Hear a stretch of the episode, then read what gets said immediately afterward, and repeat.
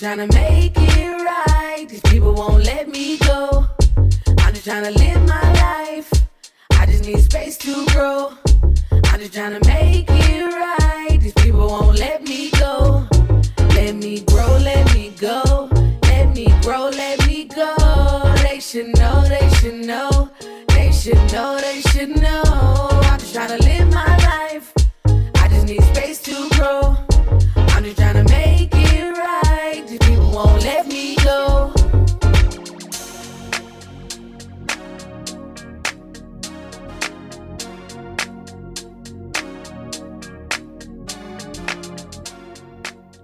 Welcome to The Tea with Bree. I'm your host, Bree. Thanks for listening.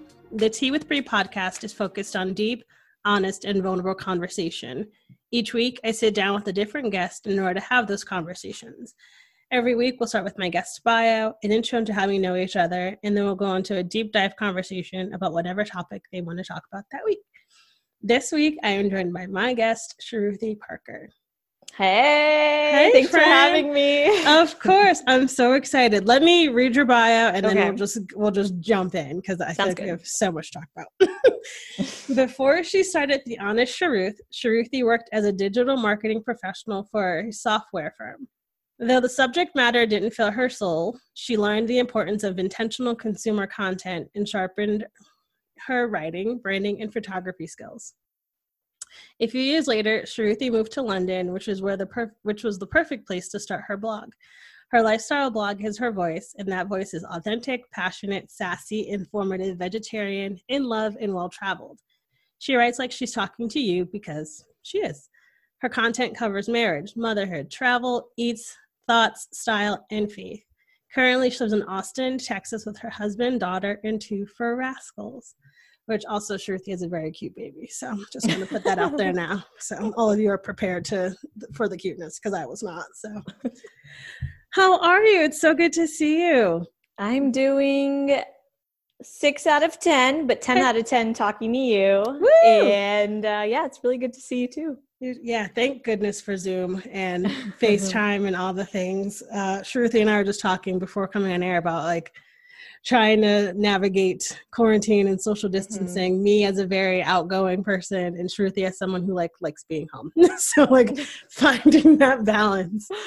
Um, but yeah, so tell us a little bit more about yourself. I feel like you've, you're like a professional podcast guest now after I've gone down the Shruthi rabbit hole the last hour. But what even is that? Uh, you come up in Google. Um, you've been in a couple of different podcasts. Uh, you're a really great writer. I think I had like read your stuff before, but not like never like did a deep dive into your writing.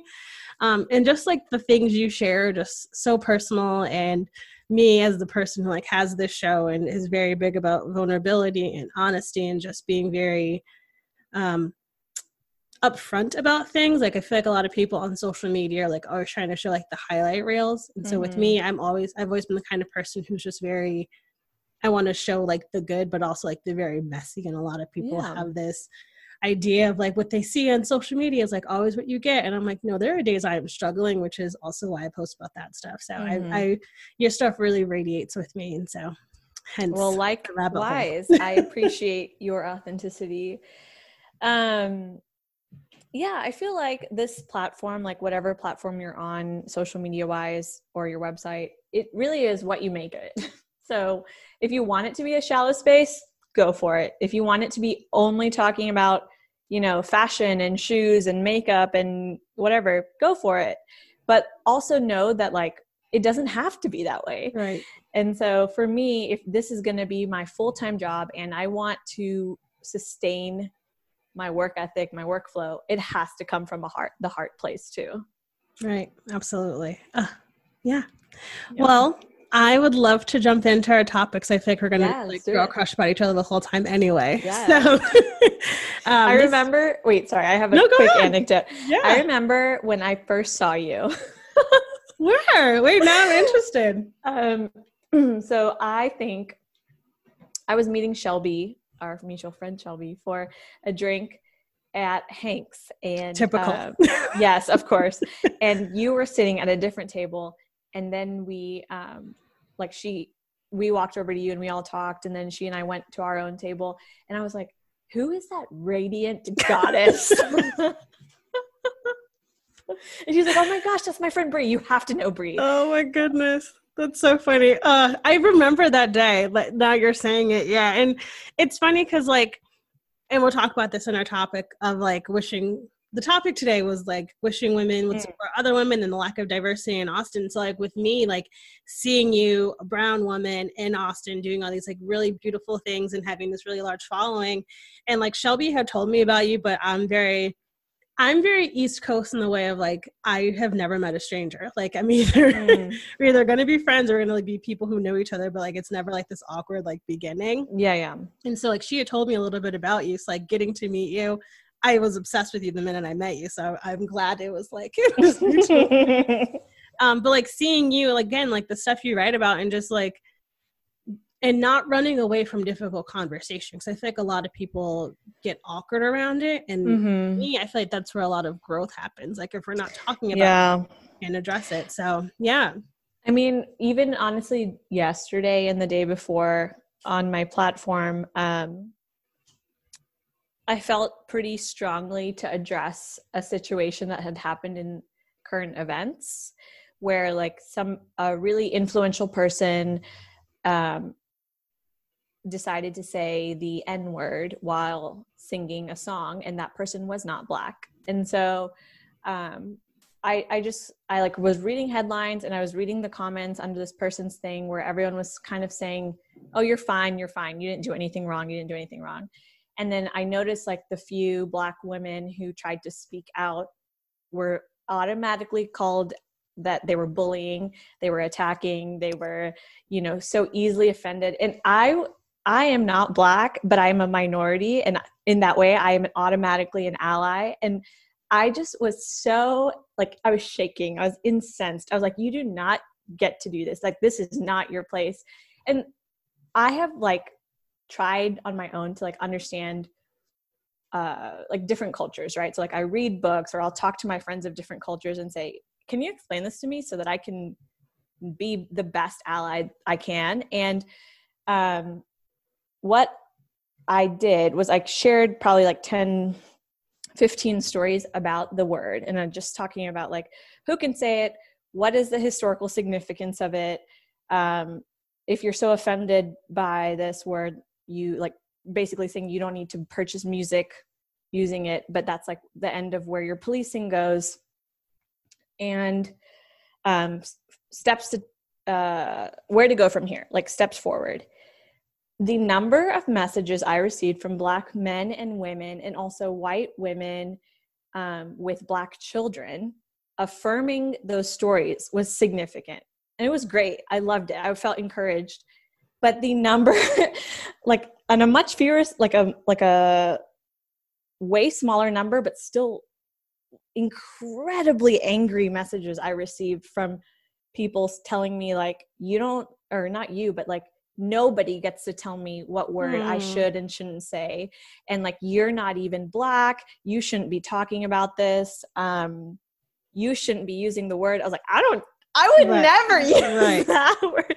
Like, did you even listen? And I, I like, I love being honest and vulnerable and empowering people, but I'm not going to lie. There are nights where I, I go to sleep crying because I'm so, I feel the brokenness in yeah. this sphere. And so obviously I want to balance like, oh, my baby picture or my baby's pictures and, um, you know, like pieces of fashion I love and things like that. But at the same time, there are some very real things going on in this world that have to be told. Yeah. And I, I like to say I'm a storyteller. Yeah. I think it's also like that policing of language of like, if whenever someone who isn't Black uses that word, I'm like, why do you want to use it so much? Like oh, yeah. I, as a Black person, don't use it. The word makes me really uncomfortable. And like, yeah. and I, I was telling a friend, a friend and I have talked about this because they are Black and they use it. And they've asked me why I don't. And I'm like, well, My, both of my grandmothers like really big in like the civil rights movements mm-hmm. and like their grandparents were slaves. And so it's like this really, this like something I was just raised, like no, no one in my family says it. And it's, well, to my knowledge. And for me, it's like, I'm not saying that if you are Black and you want to say that word, go for it. But it's also this thing of like, I, I always just love people who like want to validate that they have a right to use it. I'm like, me as a Black person, I don't even use it. So if I cannot use it, you could for sure not use it as someone who exactly. And it's like that reclaiming, like that reclaiming of language, which I totally stand behind. It's like a yeah. lot of queer people who, rec- who reclaim the word queer, yeah. um, women who reclaim the word bitch. Like it's like it's yeah. the same sort of premise, but even still, like there are there are barriers and places where to use it, and you know, in what company to use it. But I just. Yeah, like the policing of language, and especially around, like you were saying, like the amount of women of color who get bullied into like silence is exhausting. Yes. Like there yes. are days I'm just like, Shelby, our friend that we were just talking about, um, she's starting like this new blog series, and she asked me to like write a piece for her. And I was like, Shelby, I already put out a podcast every week. Like that's already exhausting. I'm like, I have a bunch of speeches I have to write for these other things. I'm like, but also like educating people as a person of color, as a, as like a triple minority is exhausting. Mm-hmm. And it's like speaking into the ether sometimes, cause it's like people want to hear you when it's convenient for them, yeah. but like, God forbid you like push a button for them. Now you're mm-hmm. like this awful person. How dare you call out something that they, yep. they, they said. And it's just like, if you kept that same energy for when you were wrong, it would be a whole different world. Like people yeah. don't, we were talking no. about it today too, me and her on the phone, like people aren't willing to be accountable. And that's one of my biggest pillars is like, I will admit when I am wrong. Yeah. I will apologize when I need to apologize. But like, there are some people in my life who have cut out because they would never own when they messed up, or they would never admit when they were wrong. And I'm just like, what is that level of privilege to just feel like you are always right and just never, you know, n- never in the wrong. And I'm just like, yeah. I can't even imagine. I mean, it's a level wrong. Of privilege, but it's also an incredible lack of maturity. Oh incredible yeah. Incredible lack of maturity. I spoke with this one woman from Alabama for hours, hours yesterday on D M, just trying to see where she was coming from. You know, I was like, okay, what would Jesus do? Let's do this. And then when that fails, because I will always fail to be like him. Yeah. Uh, I was like, what would my husband do? Because he's also a great role model for me. And I just, I couldn't with her. She, she just basically started pulling things like, you don't get to police my First Amendment. I was like, okay, you are not getting this. Can you please just go talk to your Black friends? Like they will explain it better than I am in whatever logical way I'm trying to, you're just not getting it. And then she's like, oh, I don't have any of those. And I was like, okay, this, then this is a very futile yeah. discussion because you're not even trying to grow. You, you don't want to be better. St- No. Yeah, exactly. And the thing is, it's for me in my experience as an influencer slash blogger, it is constantly, it has constantly been women that I have had to, like I've encountered this situation with where they A, don't want to be held accountable or grow or sharpened, uh, but they still want to like engage with you, engage with you, or they just want to keep taking from you, which mm. is a whole other thing where it's like, what if you went out of your way to give to other women first before asking from them? And that's just like, I, I'm like on a soapbox about it because I just feel like A, you should want to lead with generosity. Mm-hmm. And then B, that's how you become a leader. Like leaders aren't people who just take things from people right. all the time. Yeah.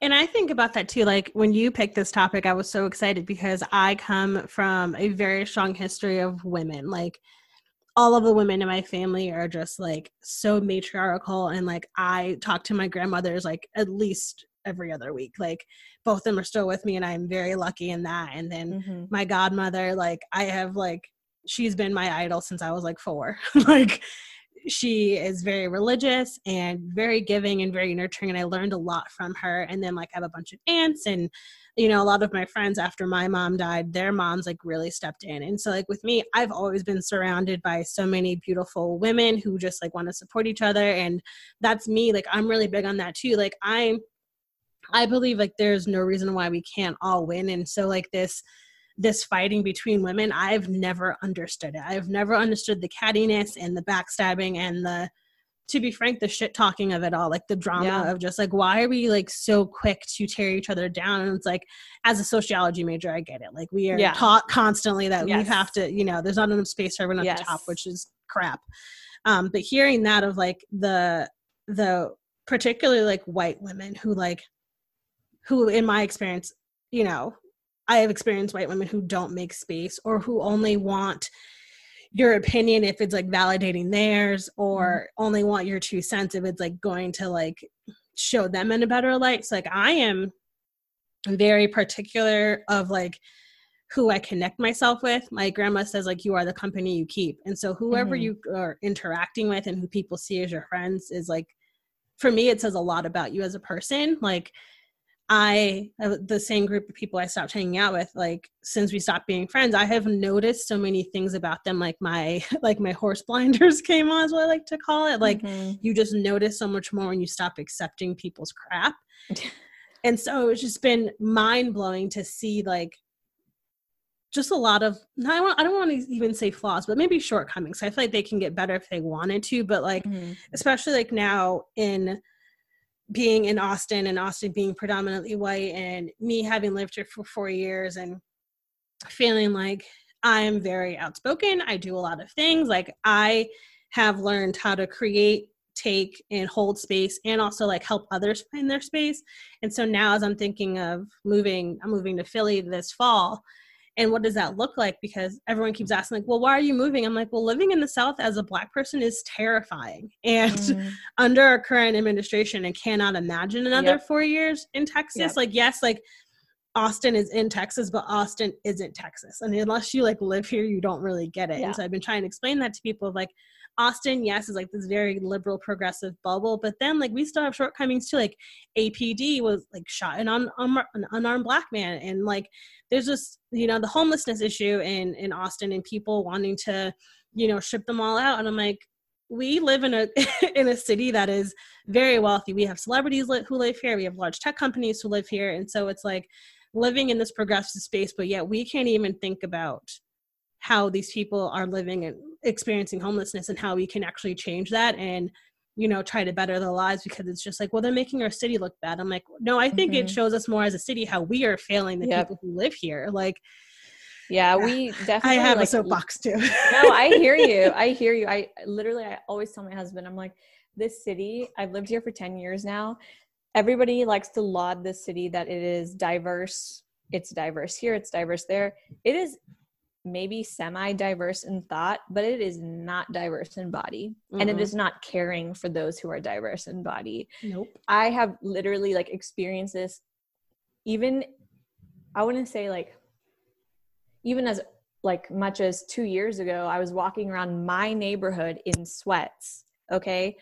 And this woman who was in front of me, who didn't, she like, I, like in the, um, she was walking in front of me with her child, and they come over to me, and her son wanted to like pet my dog. And she just looked at me and she like grabbed her son and like walks away. And I was like, what? This is like a little French bulldog. So right. It's clearly not the French bulldog that like offended you. Right. I sure. Maybe my hair was like, I had not done my hair, I had not done my makeup, was in sweats, was just trying to walk my dog and get out of the house. It's like nine thirty in the morning, right? But you never treat people this nope. way. And I, I, with everything that's been going on in the news, I, I kind of was crying to my husband last night. I was like, you go on a jog every day. Like, could you ever imagine feeling unsafe just going on a jog and then being hunted because of that in broad daylight? And he is white. And so it, I really love having these conversations with him, because his heart is beautiful and he's bold in like explaining to people and sharing Um, injustices. But I also feel like he won't ever understand like that slight, that slight bit of just uh, being looked at twice, mm-hmm. you know? Um, but that's okay. That's a whole different topic, really. If we want to get back to women supporting women. I mean, um, I, I think, I think it's, a, that's a thing too. Like, um, we're going to talk about Shelby again, because we both know her. Her and I had this conversation, I think like around the holidays, because like I am very big on representation and showing people of different backgrounds and all that and all that jazz. And so around the holidays, like all the Austin bloggers are out and doing y'all's beautiful things or showing Christmas things, which is my favorite thing. Um, but at one point I asked her, I was like, aside from like Shruthi and Jane and this other Black girl who her name escapes me right now and I feel awful.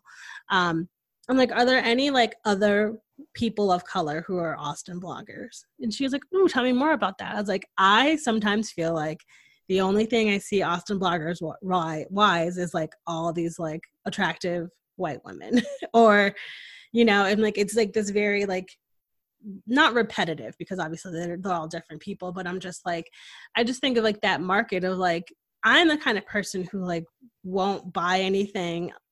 Like I'm not easy to market to. Like I have to like see myself in things, or a friend has to recommend it, or I have to have like known someone who knows someone who's tried it. So like, or like connected with the person who is selling it in order to like feel some sort of connection, which is why shop small always. Anyway, um, but like that was that was my thing of like, you know, yes, like I have gone to like things with Shelby and like ran into other people, but I've I've asked her that question. I was like, you've lived in Austin your whole life. I'm like, so you have seen how it has changed substantially or significantly. I'm, I'm sorry. Um, so with me, that was a big thing too of like, how are we as a city like talking about diversity? And like, you know, one of the organizations I was working at earlier last year, um, we had a board. But our board is pretty diverse, but I was the only Black person on our staff. And so a lot of our youth are mostly white because we're in Austin. Um, and so we're having a conversation of like, how do we, how do we move forward as being a, like an anti-racist organization? And I was like, well, I think we need to hire more. I was like, I know we need to hire more staff of color. I was like, because a lot of people won't, a lot of youth won't come to things, or people who need services won't come to services if they don't see anyone who looks like them.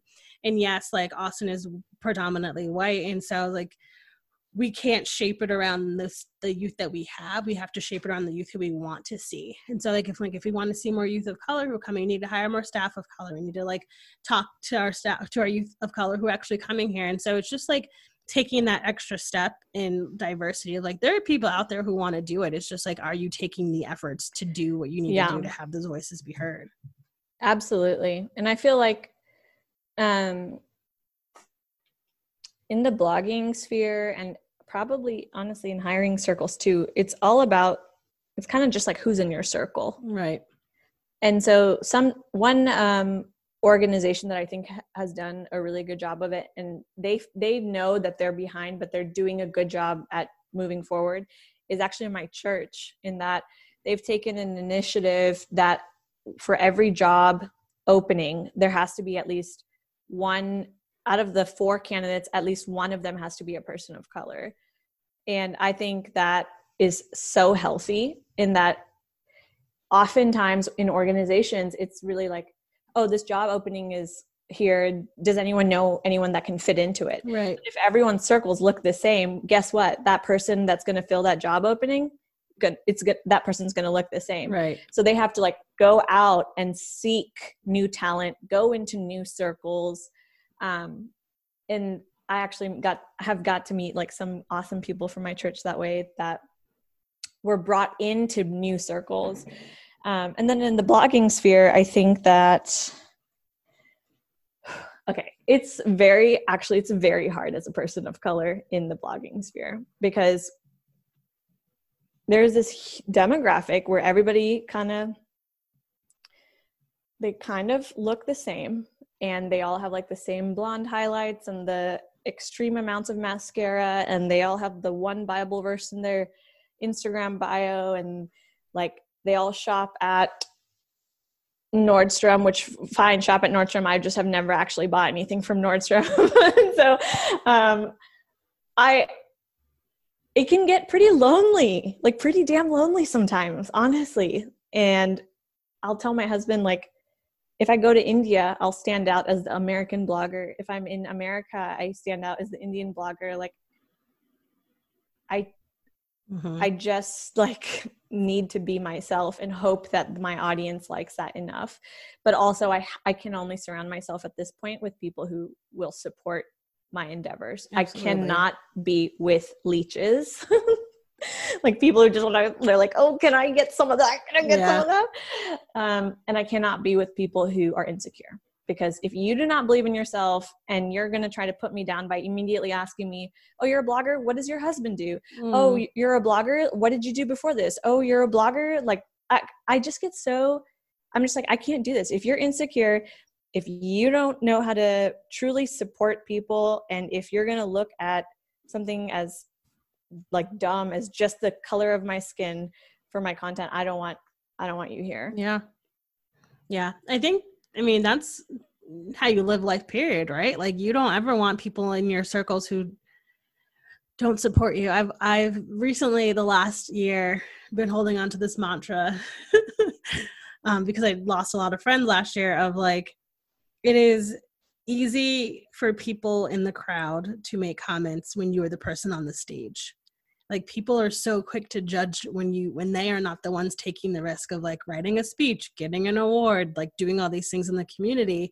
So it's like so easy for them to like tear you down. Like, well, she only did this, or she like, she only got there because of this. And it's like, I could sit there and like think about everything you're saying, or I can enjoy my moment that you cannot take from me, because I, I, I am here.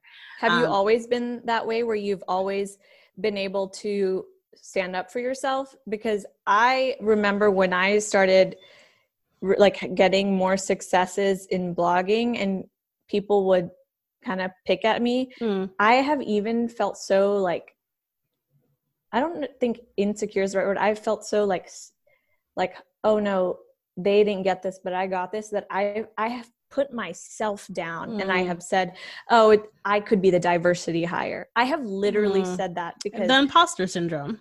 Yeah. Yeah. Um, I, I just, the job I just got let go from, um, is a tech place, and I was the only Black person there. And so like my first like month there, I was just like, I don't fit here, mm. but it's like, it's not that, it's just like, we are, are, I think, first of all, as women and people of color, it's always a thing of like, you should be grateful that you're in any space that you're in. I'm like, no, you should be grateful that I'm here. Like mm. I, and no, I haven't always been like this. I, I, you know, from the time I was maybe like twenty-four, I'm thirty now, right? Yeah. Um, math. Um, I, I think it started when I was around twenty-four, twenty-five, because I don't have my master's degree, and a lot of people, and I was doing a lot of work in nonprofit space, doing on-site case management, like social work.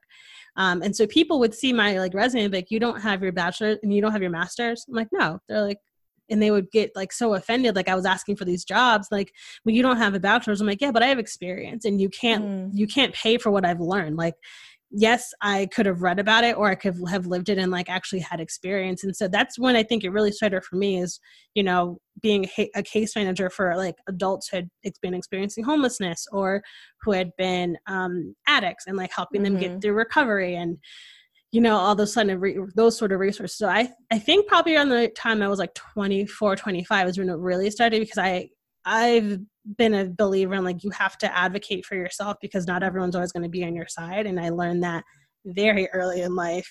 Um, and just taking all those experiences of being like, yeah, no, you can hire that person who doesn't know how to talk to people to be a case manager, and it's not going to go well. Or you can hire a person who's been there for a while. Um, and so, yeah, sometimes it's that thing of like, oh, was I them? Was I the minority hire? And then mm. I'm also like, I like to flip it a lot of the time and say to myself, this is another like stepping stone. Like, I can say it didn't last long, but like I did this job here, and like I've had a lot of experiences. And I like to say like every experience is like another thing on your resume, like something else you can talk about. And, you know, the last couple of years, it's been interesting, because I've been asked to do like a lot of speaking engagements and, you know, stuff like of that. And I'm just, and for a long time I was like, why me? And now it's just like, no, of course me. Like mm, someone who's, I love that. Yeah, someone who's very vocal, who's very honest, who isn't afraid of messing up. Like, I think a lot of people are so afraid of like not doing things correctly. And I'm like, that's where I learn. Like, exactly. Every time I have a failure, I'm like, you know, you learn something new. Like there, there are so many opportunities to just learn. But I was reading something, it was like, failure is like when you do something wrong and just sit in it. But it's, it was, but the opposite is like, using that to like make yourself better. Like, you weren't a failure for having did something wrong. You're a failure if you only focus on what you did wrong and yeah. not how you can learn from it. So yeah, I mean, that's been my biggest thing lately, is like, really, how am I going to use the privilege and space that I have? Because I mean, like I've said, I am a Black queer woman, like very minority, but yeah, a lot of people come to me for my expertise and experience. Mm. And so it's been a lot of that too. Like, oh, well, how do I market this? Or like, how do I let people know that I am willing to do these things? And then, you know, having worked at a youth organization, like the space that I take up gives people, other people the feeling that they can also do it. Mm-hmm. Like when I spoke at the Women's March in Austin earlier this year, like I thought of the Shonda Rhimes quote of like, if I mess up right now, that means like a lot of people who look like me in the future might not have a chance. And so I was like very particular about everything I do and mm. how I wrote my speech. And, you know, it's always this like, how honest and vulnerable vulnerable do we want to get? Because again, Austin is really, really white. And I called that out in my speech. And then this woman, Mimi, who, who founded Measure, which is an amazing nonprofit in Austin, she talked about how like white feminist really erased black feminist. And so she had that whole mm-hmm. conversation. And it was just like, I think there are, there are people who want to do better in the world. It's just like, we have to constantly be teaching and, you know, letting them know it's out there. Cause I feel like if, if, if people who are like in my positions or your positions with your platform or other people who do public speaking or what have you, aren't using that to make and create other space for other women who look like us, it's kind of a disservice. But I, I, I think it's, we know how hard it was for us to get here. And so I always am like, I want someone to see me and be like, well, if Bree can do it, I can do it. And I, and I yeah. think that's what being in Austin has really taught me, is that like, I am a minority in the fact that like, I got to this spot, which means I beat out a lot of people to get here. So what am I going to do in this spot of privilege that I have right now to make sure that someone else can eventually get here too? Because again, there's, there's no reason why we can't all do well. So like, like I was saying at the beginning, like I, I think there's space for all of us to win, but it's like, you have to come, come at it from like, like, I know you were very religious and I'm trying to get back into my religion right now, especially like being in quarantine. And so I've been sitting a lot with like where I am right now, how, how is God, the universe, Jesus really like pushing me forward? Like, what can I learn from this? And so like, I'm tangenting, but here we go. I, this is the second time I've been let go from a job unexpectedly. And so I am a really big believer in that, like when chaos comes into your life, it's because a higher power has been trying to remove it for a long time and mm-hmm. you haven't been able to get out of your own way. And so with me right now, it's like, okay, every time I end up in a situation where I am, where it's unexpected or I'm over my head or I'm feeling very anxious about it, I'm like, oh, this is a test. This is me trying to, this is whoever's up there telling me like to have blind faith. And so I think a lot of the time we have to have blind faith when moving in these spaces where we are women or minorities yeah. or like looking to grow things, because it's like, how, how, how are we being used as a message, right? How are we being used as like a pillar or, or an example of hope and what could be, and how are we going to, to take that responsibility on? So like, yeah. right now people ask me like, how are you, how are you doing? And I'm like, honestly, I'm not worried, which is like, everyone's always like, but you're unemployed during a pandemic. I'm like, yeah, but like, I have this, this sense of like, everything's going to be fine. And so like with me moving to Philly, I'm like, well, now that I've gotten let go, I can actually apply for jobs in Philly. I can like re- devote more time to doing that or editing a podcast. And so taking every opportunity to like have a grateful heart in it. And like, yeah, yeah things might not be simple, but I think that's where like the most beautiful, unexpected things happen. Agreed. And end of tangent. No, I, I agree with you on so many of that, so much of that. Um, you know, one thing though, that I would like to see more of is, and I, I don't know how this was for you, but nobody helped me get here. No, not a single woman of color helped me get here. Mm-hmm. And, um, that's not something that I tend, like, that's not something that I want to follow suit in, that mm. I'm happy to help. I'm happy to help and um, bring up women of color, but they also have to work. Mm. They also need to put in the hours. They need to research. They need to go network, and they need to, they need to work, because I have also felt like sometimes it's like, hey, you're brown. I'm brown. Can you put me on your Instagram story? Um, n- no, like you're, you haven't created any content that I have enjoyed. Like you're, you don't automatically get to be lifted up just because of the color of your skin mm. is my perspective. My perspective is you also have to be doing the work. You also have to be good at what you're doing. And so that's one side of things for me where, um, I want to see, I want to see some dedication. And then once I see that, I will take you where you need to go. I will help you in every way that I can. But then the other thing that I want to see is not of, or not women or women of women, not color. What am I saying? Women who are not of color, who also are askers. And I'm like, you have not helped me either in any way. Mm. And you ha- you're not asking to help me. You're not saying like, hey, can we help each other? You're simply just saying, I want this. Mm. You have this. How do I get that? Yeah. And I don't know. I, yeah.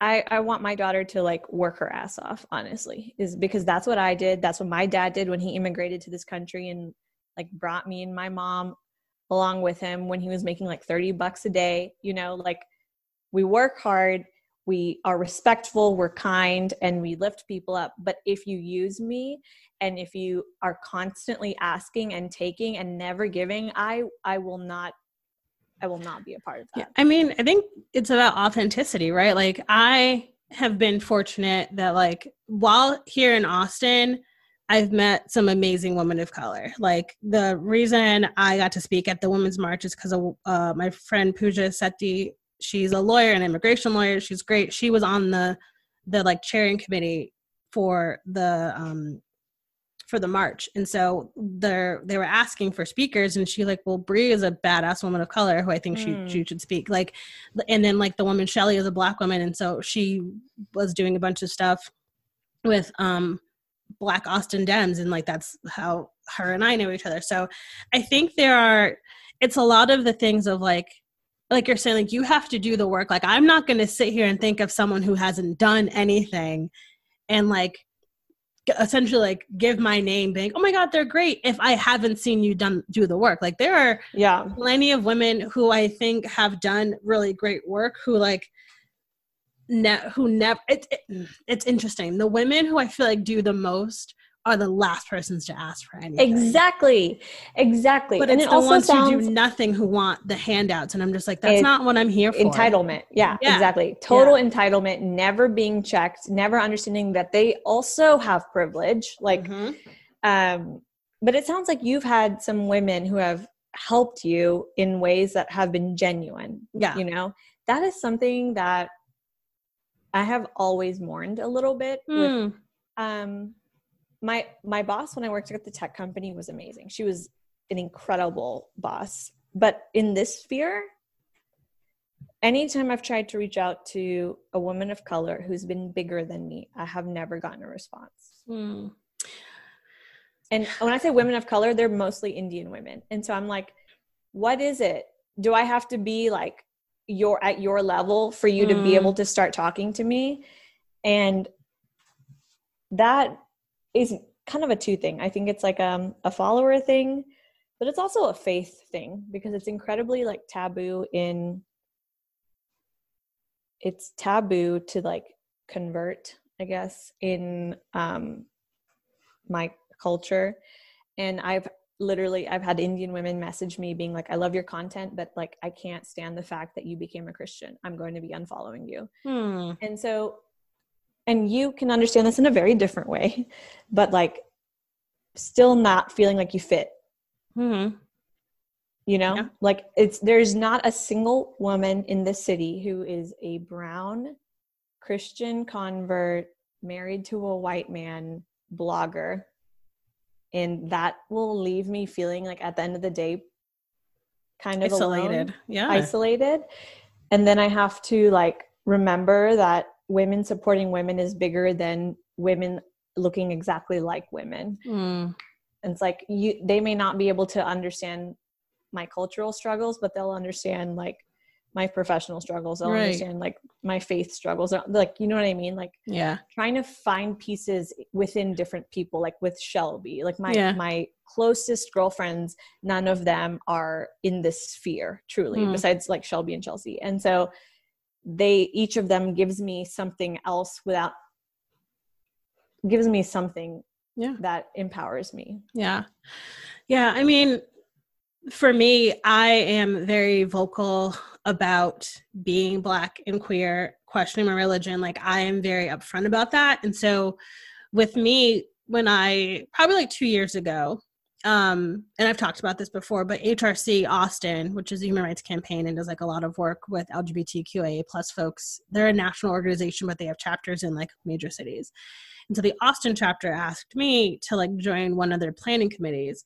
And I was like, I'm honored that you asked me, but what other Black women have you asked? And they were like, what? I was like, aside from me, what other Black women have you asked? And they were like, well, we saw you at this and at that. And I was like, yeah, no, no, that's not what I asked you. Aside from me, who have you asked? Like, well, no one. I was like, well, what I need you to do is go ask at least three more, and then we can have a conversation. I'm like, because where I am, there are other people. I'm like, but I also don't want to just be the one who checks off a like checks be, is a check mark. Like, if you really want a woman, a, a Black queer woman, you will find one. But if it's just like, oh, she happened to walk in, there's where I am, there are seven hundred more of me. So like, I'm not the only one out here.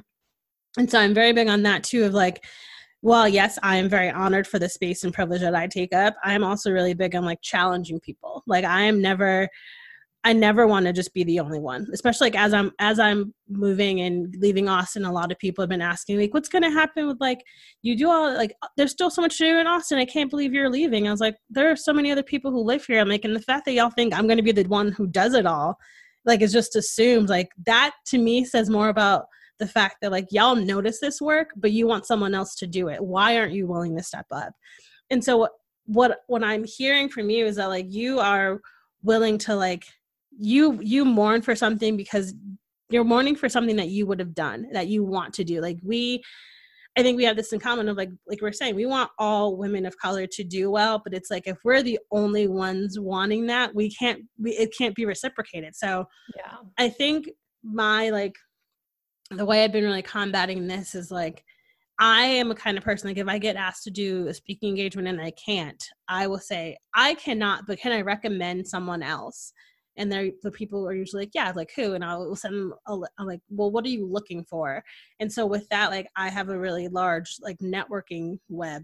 And so like, I will ask other people who typically are like not asked to do speaking engagements, like who people don't know about, because I remember like someone gave me a chance. And so I'm really big about doing that for other people. And so like, as I continue to think about like now with moving to a new city and like, what is that networking going to look like for me? Especially like, as people say, like, as you get older, it's harder to make friends. I have not experienced that, but I don't want to negate other people's experience. Um, but I think about that too, of like, I come into every space very humble and honored to yeah. be there, which I think is very opposite of a lot of people who we have been like talking about. Like, I, I think it's, you know, the life I've lived from like losing my mom really young, not talking to my dad for a couple of years, and like, literally having to take care of myself and get myself to spaces and, you know, really do this fight of like, I am not saying that I did everything myself. Like, I am very fortunate that a lot of people who saw me gave me a chance. And so I am very, I am working now to do that with other people as I, especially as I leave Austin. Um, but I, I think it's this thing of, we have to let people, we have to be willing to let people know that we are a available, but also we have to say like, I would love to help you, but I need you to do X, Y, and Z. And that's kind of what I said to H R C. Like, I would love to be the person, but I need you to find someone who looks like me. Or like, I went to another event. They, they had like a queer women's event, and I was the only, I was one of them. There was like thirty or forty women there. I was the, I was one of three women of color and the only one under the age of thirty at the time. And so I gave the feedback of like, you all say you want to reach a certain demographic, and yet ninety-nine percent of that room is old white women. So clearly I needed, and like with me, it was like, I needed to be there to make that note for them. Like, if they are all in that space, they don't notice that because it's not something they're looking for. My sense of looking for community is like, yes, you're queer, yes, you're a woman, but you don't look like me. And so how are we going to move forward and get more people in a room who look like us? And with me, it's like, they might not have my like lengthy ass resume or have, you know, them speaking engagement that I have done. I have a lot of projects. I know that. But like, I think with like the connections and, and opportunities that, that you, that, that I have had, I am able to bring people in who typically wouldn't have that opportunity. Yeah, and that's one hundred percent how I've been looking at it too. I mean, that's, Shelby and I were talking about that with our Christmas party, honestly. Like, I put quite a few names on that list that I didn't know very well and they didn't know at all, but they were just bloggers that I had seen that were of color. And yeah. it was just like, I just, maybe we can get them into this groove, into the circle. And it's been so cool to see that, like more and more faces, um, more and more shades. I really love the point that you made where you said you had to show up to make that point to them. And, you know, I, I think I needed to hear that a little bit because I, I feel pretty fatigued, honestly. Yeah. Yeah. And I, I mean, it's not easy. Like, yeah, no, it's draining as heck and people can't say your name and they, mm. it's just a lot. Oh, it's a lot. Brianna and, with an O. I'm always like, oh, okay. Yeah. A hundred percent get it. Like, yeah, it's, it's that constant fight of like, and then it also goes back, goes back to like, we all deserve to be here. Like mm. there is no one who's better than anyone. Like, at the end of the day, we're just people. And I, and I, mm. and I sometimes feel like, you know, and the progressive spaces that I'm into, like that I'm in, like people will say like, you haven't run for office or you've never run a campaign. And blah, blah, blah. I was like, I'm a person who showed up because I care. And I feel like that mm. should, that that's the only thing that should matter. Or I, you know, people who come to queer events who like haven't come out yet. I'm like, but they showed up. And like that, that first step to me says you want to be there and be involved. And so, yes, we're not all going to have the same story, the same reason why we showed up. But I think if we show up, it, it, that's, that's half the battle. Like once people get in, like you're saying, once they get in and get to see like what other people are doing and have those conversations and, you know, have people in their networking spaces who can like have conversation, who get it, that changes everything. Like there's just, there's so much power that happens in community, but yeah, it's just how do we, how do we let down those guards and like, be like, I mean, everyone's welcome. We have to love our neighbors as ourselves. And right. like, if, if you really think about what that means, like think about how much time you spend on yourself, thinking about yourself, your ambitions, your goals, your dreams, your wants, your desires, your comforts. And then it's like, literally scripture says like, love your neighbor as yourself. There is no way people are doing that. Right. Because if we were doing that, we would all be on a different level. Mm-hmm. We would never look at someone else's competition. We would be content with what we have. We'd be joyful with where we are. We'd be secure with who we are. Like, I don't know. I think it all comes down to that. No, you're right. You're absolutely right. I love that. I love that point. And I talk to people a lot about this because having come from a social work background, like I am very selfless. And I know it's like, it's like taboo to say that, but like no, I grew but, yeah. up, I grew up very much like involved in church. My godfather's a pastor. And I've said this before on that episode. Like we have, we were always taught as kids to like give wholeheartedly. Like if you're ever going to go to something that your heart is in, just don't go.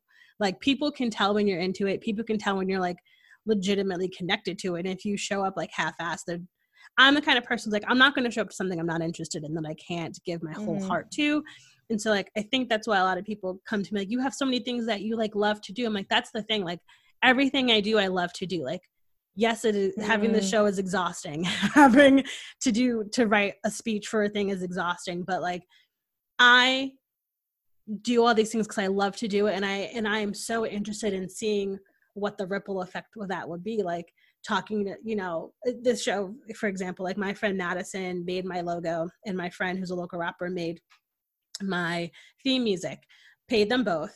And it's just like this thing of like, every time I post this episode, it's just like, I will, their names are like in the credits in the show notes, because I want to help create space of like, if someone sees this logo and I can like draw business to Madison, or like I can introduce them to Mama Duke who made my music. Like I am so big on helping to create space for other women because it was one of the most beautiful things that happened in my life. Like mm-hmm. my advisor, Erin, who turned into being a mentor, is now one of my favorite people in the whole world. Like I was always really outspoken, but my freshman year of college, I was just so angry. Like my mom had died a couple years before. My dad and I were like mm. arguing all the time. Like I just had like all this anger. And she was like, well, why don't you join student government? I'm like, what, what do I join a stu- student government for? And her just like seeing that I had all this energy and like direction and leadership potential, because I was like doing all these things. She's like, I think you do really well here. Mm. And so like, I tell her a lot, I'm like, you saved me from myself in the way that like, mm. I had all of this, I had such a chip on my shoulder And she's like, you can come into this space and do a lot of positive stuff, and you can still be very out, you can still be a leader, you can still be very loud, you can still give direction, which I really loved at the time. Um, so I think it's also that too, of like, we have to see other, we have to be really big on like being able to see the strength in other people and giving them that space too. Like, I never would have joined student government if she didn't tell me to. And I think mm-hmm. of like how different my life would have been. Cause like, because of that, like I got to have lunch with the president, I got to do a lot of speaking engagement, I got to do a lot of different things. And so like, as I continue to move forward there, like I'm always trying to pay it forward. Yeah. And I think that's where we have to come from too, is like, we have to be selfless. We have to be willing to pay it forward. We have to be willing to be like, you might not get anything in return, but if you do it because it's the right thing that you should be doing, I think you're, you're right. The world would just look so different if we just gave five minutes of our selfish energy to someone. Yes. Oof, that I cannot, I honestly, that would be such a beautiful world. I often have to like, like one of the things that brings me most comfort is thinking about, um, sorry, I feel like I've just been like reading my Bible a lot lately, which is why I'm like saying it. all this, but when in Revelation, which is the last book in the Bible, it talks about, um, how in heaven every tongue, tribe, and nation will be represented around the throne of God. And I cannot tell you the comfort that brings me. Like somebody who, like my chip on my shoulder is not being able to relate to anyone. Mm. And like being able to have that vision in the future of like, uh, there will be thousands of us of every color, every tongue, every tribe, like that that's what motivates me. And that's what pushes me to like get coffees with people who don't necessarily bring anything to the table, or to respond to those emails that are just saying like, hey, can I, can you do this for me? Can you write me a recommendation letter? Can I, can you put this on Instagram? Blah, blah, blah. Like it doesn't always have to be an exchange. And when I'm able to be centered in my faith and spiritually, my heart is like in this place of just like peace, that is when honestly I, like what you're saying, like I'm able to be selfless. Yeah. And when I'm when I'm away from that, and when I'm like, well, this person hasn't done anything for me, or this person's never going to do anything for me, or blah blah blah blah blah blah, like if I look at things as an equation, I'm exhausted. Yeah. Exhausted. A thousand percent. But I like that that energy of like setting the tone. Like I think if you, I know you were saying earlier how like people will come and ask you for things. And I, and you know, for me, I dropped my pen. Um, for me, a lot of the time it's like setting the tone of, you want me to help you. But I, I ask people like, okay, me doing this for you, what does that mean for you? Like, or how are you going to pay it forward? So like, as you were saying before, like you don't, I know you want to help people, but you also don't want to give out handouts. And I think that is a beautiful balance to have. I think you can set that tone of like, hey, you want me to do this, this, and this for you, but what, you know, asking those questions of like, if I do this, how are you going to pay it forward? And I think mm-hmm. that's a challenging question for people, because they just think of like what they're going to get out of it. But it, it's never right. this like follow-up, like, okay, if I do this for you, how are you going to, how is this going to help you do something better right. for someone else? And I, you know, I, I, I, for a long time, like I too was looking for a community, because I mean, being someone in, you know, in this space of like, I grew up in a very diverse place, but like my family, I was like not the black sheep, but I was also like very much a bookworm, um, always like the heavier set kid, um, very much like I was very well educated. And so like a lot of spaces where I was with family, like my, they, like my cousins weren't as educated or weren't as, as weren't as articulate as I were, was. Mm-hmm. And so like, that was really hard for me, like being in my own family and sometimes feeling like I didn't fit in. And so like, I, I think with me, like, and my family now, we've been having these conversations, because like, you have like so many like friends and people you're connected to who aren't your family. I'm like, because sometimes people show up for you in ways that you never expected. And you are able to build community with those people who never looked like you, because you have something else in common. Mm-hmm. And I think like if I ever was, I don't think I've ever focused on like building relationships because of like the way people look or like what they can offer. It's just always been like, are you a good person? Is what it's just always my first thing for. I'm like, and then if like we have these beautiful things in common, sure, but like I think a lot of the time we look for the commonality first versus like the unexpected joy that's going to be there. Mm-hmm. And I think it's like a privilege of mine is, is I've always come from this space of like, you have to lose my trust. I will go into every situation like trusting a person and you have to lose it. And once it's gone, it's gone. Like there's really no retribution for that, because like I, in my faith and spiritual journey, have also always been like, I'm always going to give people the benefit of the doubt. Mm. And I think that's what's kind of kept me in this like very healthy space of like, I'm exhausted and I have a lot of beautiful people in my life that I'm just sometimes like, I cannot do another thing this week. Um, but building, as you know, continue to think of building community and moving forward. And especially like now, like I say, with me moving somewhere new, like, I mean, like trying to like start and reach out to like different groups in Philly. Um, like there's this Harry Potter book club that I've been like really interested in. I've this podcast listened to, and they have a group out in Philly. And so like, I think as we move forward as like women, people of color, spiritual people, like, how can we, what do we have in common and how can we connect there? And, you know, if I, if you meet this one person who see like, they won't have someone who like is someone that you've been looking for, like that like sense of community you've been looking to build. I feel like, you know, you meet people in the time where it's like meant for you to meet them, and like friendships weigh and relationships, you know, sometimes fall apart. But I think of like the people who I have met through someone else who like, we're no longer friends with that person, but I think, oh, that person was in this space in my life, so I can meet you and we can have this really beautiful friendship and relationship. Mm. So that's an yeah. interesting perspective. I like, I like that you said you have to lose my trust, because I feel like, like at my wedding, I had ten bridesmaids, and all of them I've been friends with for years and mm-hmm. years and years. Like I take such a long time to build that trust with people. Um, yeah, it's, it's all relationships. I don't know. I, I, I like to like offer that up pretty constantly, where I'm just like, I don't want to be cynical.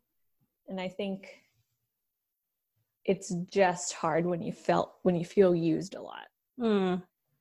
and you, you can feel a little bit like a doormat, but there are so many good gems out there and there's so many good people, um, that I suppose it's worth like being open to meeting more and more people. Yeah. Like the saying goes, you have to kiss a bunch of frogs before you find the prince. And I feel like, I feel like you're such a good person that good people want to find you. But then also playing, you know, voice of reason. What if people think like that's the only way they can get your attention though? Is by asking for things? Yeah. Like what if, like it's the thing someone once sent me, like we focus on all the bad things versus like the beautiful things that are happening. And so I think of people who are just like, well, you know, if I just like reached out, I wanted to be her friend, like she would never believe that's what I actually want. And so I think sometimes people think they have to like ask you for something in order to get your attention. No, I, I feel like it's, I feel like it's, it's not that. I feel like just be kind. Mm-hmm. If you are a kind and honest person, we will be friends. Yeah. And you will also be imperfect, right? You will be a kind, honest, imperfect person, just like what I try, I try to be, not imperfect. I am imperfect. yeah. Try to be kind and honest, but um, it really, truly, truly, it just comes down to, do you support people? Because if you support people, I will support you. And I, I talk to brands about this all the time, where they're like, Uh, can you like lower your rates by this much? Or can you give us this much of a discount? And then I ask, I'm like, okay, do you give that much of it, of your money away? Like, do you, when you are asking me for a twenty-five percent discount on my rates, do you give twenty-five percent of your profits to an organization? And they'll be like, oh no, we give five percent. I'm like, okay, so that's why I want to, I want to talk to you. Like, you can have a five percent discount. Absolutely. But like, that's like, that's the business side of me. Yeah. But then when a, when a brand is like, we give fifty percent of our profits to supporting, um, empowering women coming out of sex trafficking, I'm like, oh my gosh, let me slash my pricing yeah. for you to like seventy-five percent off or something, you know, like happy to have wiggle room and work with brands, um, that give back. And I think people are the same way, because people are what are who make up brands, right? Mm-hmm. Like if you, exactly what you said, if you pay it forward, if you give it back, then I, I'm not worried. Yeah. Yeah. I, I, I feel like, I don't know. I feel like this, this year has been really weird, obviously. Mm. And I feel like it's giving people a lot of, a lot of time to do some self-reflection. Hopefully. I mean, there's still going to be the few who don't do, think they do anything wrong, but that's a whole different episode. So yeah, I mean, I, I hope that people reach out and are trying to be better and trying to really take this time to think of ways to be more selfless. Like if that, if like you're saying, if we just did that, like one, one hour a day that focused on someone else, like some doing something else for someone else, I think that would, I think that's the balance. Like today, a friend of mine, um, she has a podcast as well. Um, she was on a couple weeks ago and she's been, ha- she uses Squarespace and so do I. And she's been having such a tough time figuring out her website. I was like, Kelsey, I'm not working. I can figure it out for you mm. when I have time. And so today it literally took me five hours to figure it out, but it got done. And it was like, I, I figured out the thing. I updated her website for her, like did all these things that she had been wanting to do, but just didn't have the time. And so I texted her, I was like, hey, everything's done. She's like, that took you five hours. I was like, I love to solve a problem, one. I'm like, and two, I know that it was bothering you so much, and mm. I'm just happy to have been able to do that. Like, good friend. I think it's that thing of just like paying it forward. Like, I know, if, yeah. I, I know if it was reversed, she would have done the same for me. Like, I think we have to come from this space of like treat, like you're saying, if we treated our neighbors how we would treat ourselves, it would just change the whole landscape of life. And so I, I think that's yeah. what I kind of want to end on, is like just take some time to think of like how you can reach out to someone, how you can be a better person to someone, how you can show up authentically if you're going to send Shruthi a message. um, oh, I get so many of those. Those are the, all the ones I like. I screenshot so many of those and I print them out, cut them up, put them on my, like I have a victory board, and these, it just reminds me of the community that we've built on there. It's literally like one in a thousand will be like asking for things that I'm just mm-hmm. like, how did you get here? Yeah. But yeah, I would say love your neighbor as yourself. And then also if you stand for nothing, you'll fall for everything. So definitely finding that cause Ooh. Or that reasoning that lights that fire underneath you. And you're just like, I'm going to be an advocate. I'm going to be an ally. I'm, you know, like yeah. something. You've got it. Those two things, like big love, big justice. Yeah. Oh, love that. I'll be sure to link your all your things in the show notes. And I usually end with a question, but I feel like you already answered it. It's usually, what's the best advice you were ever given, or what's a piece of advice you would give your younger self? Yep, but I think I just answered that. I think that was that was perfect. Thank you so much for coming on. We have to talk more often. You can call me whenever. I want to talk yeah, to you. Yeah, no, now. Absolutely. I'm so amped about this. Ah, thanks for having me on here. Of I course. Really, I felt like it was cathartic a little bit. To like, it was like a safe space to just kind of flesh out my mind. All I ever want is just people to feel good and talk yeah. about things. I always tell people I, I I started this show because I wanted to have conversations with people who, A, I don't get to talk to often, but B, who people who I have really good conversation with, and I just like other people should hear. And I feel like being women of color living in a predominantly white city, and we are often told, you know, we're often pushed into silence because it makes other people uncomfortable. And I was like, no, no, we're going to record it and put it out. Thank you. Thanks so much. I love it. I love it. I love it. That's it for this week's episode of The Tea with Bree. Um, be sure to follow us on Instagram at The Tea with Bree. Send me an email at the tea with bree at gmail dot com. And visit the website, the tea with bree podcast dot com. Don't forget to rate, review, and subscribe on Apple Podcast or wherever you get your podcast. A special thanks to Mama Duke for our theme music, and I will talk to y'all next week. Bye.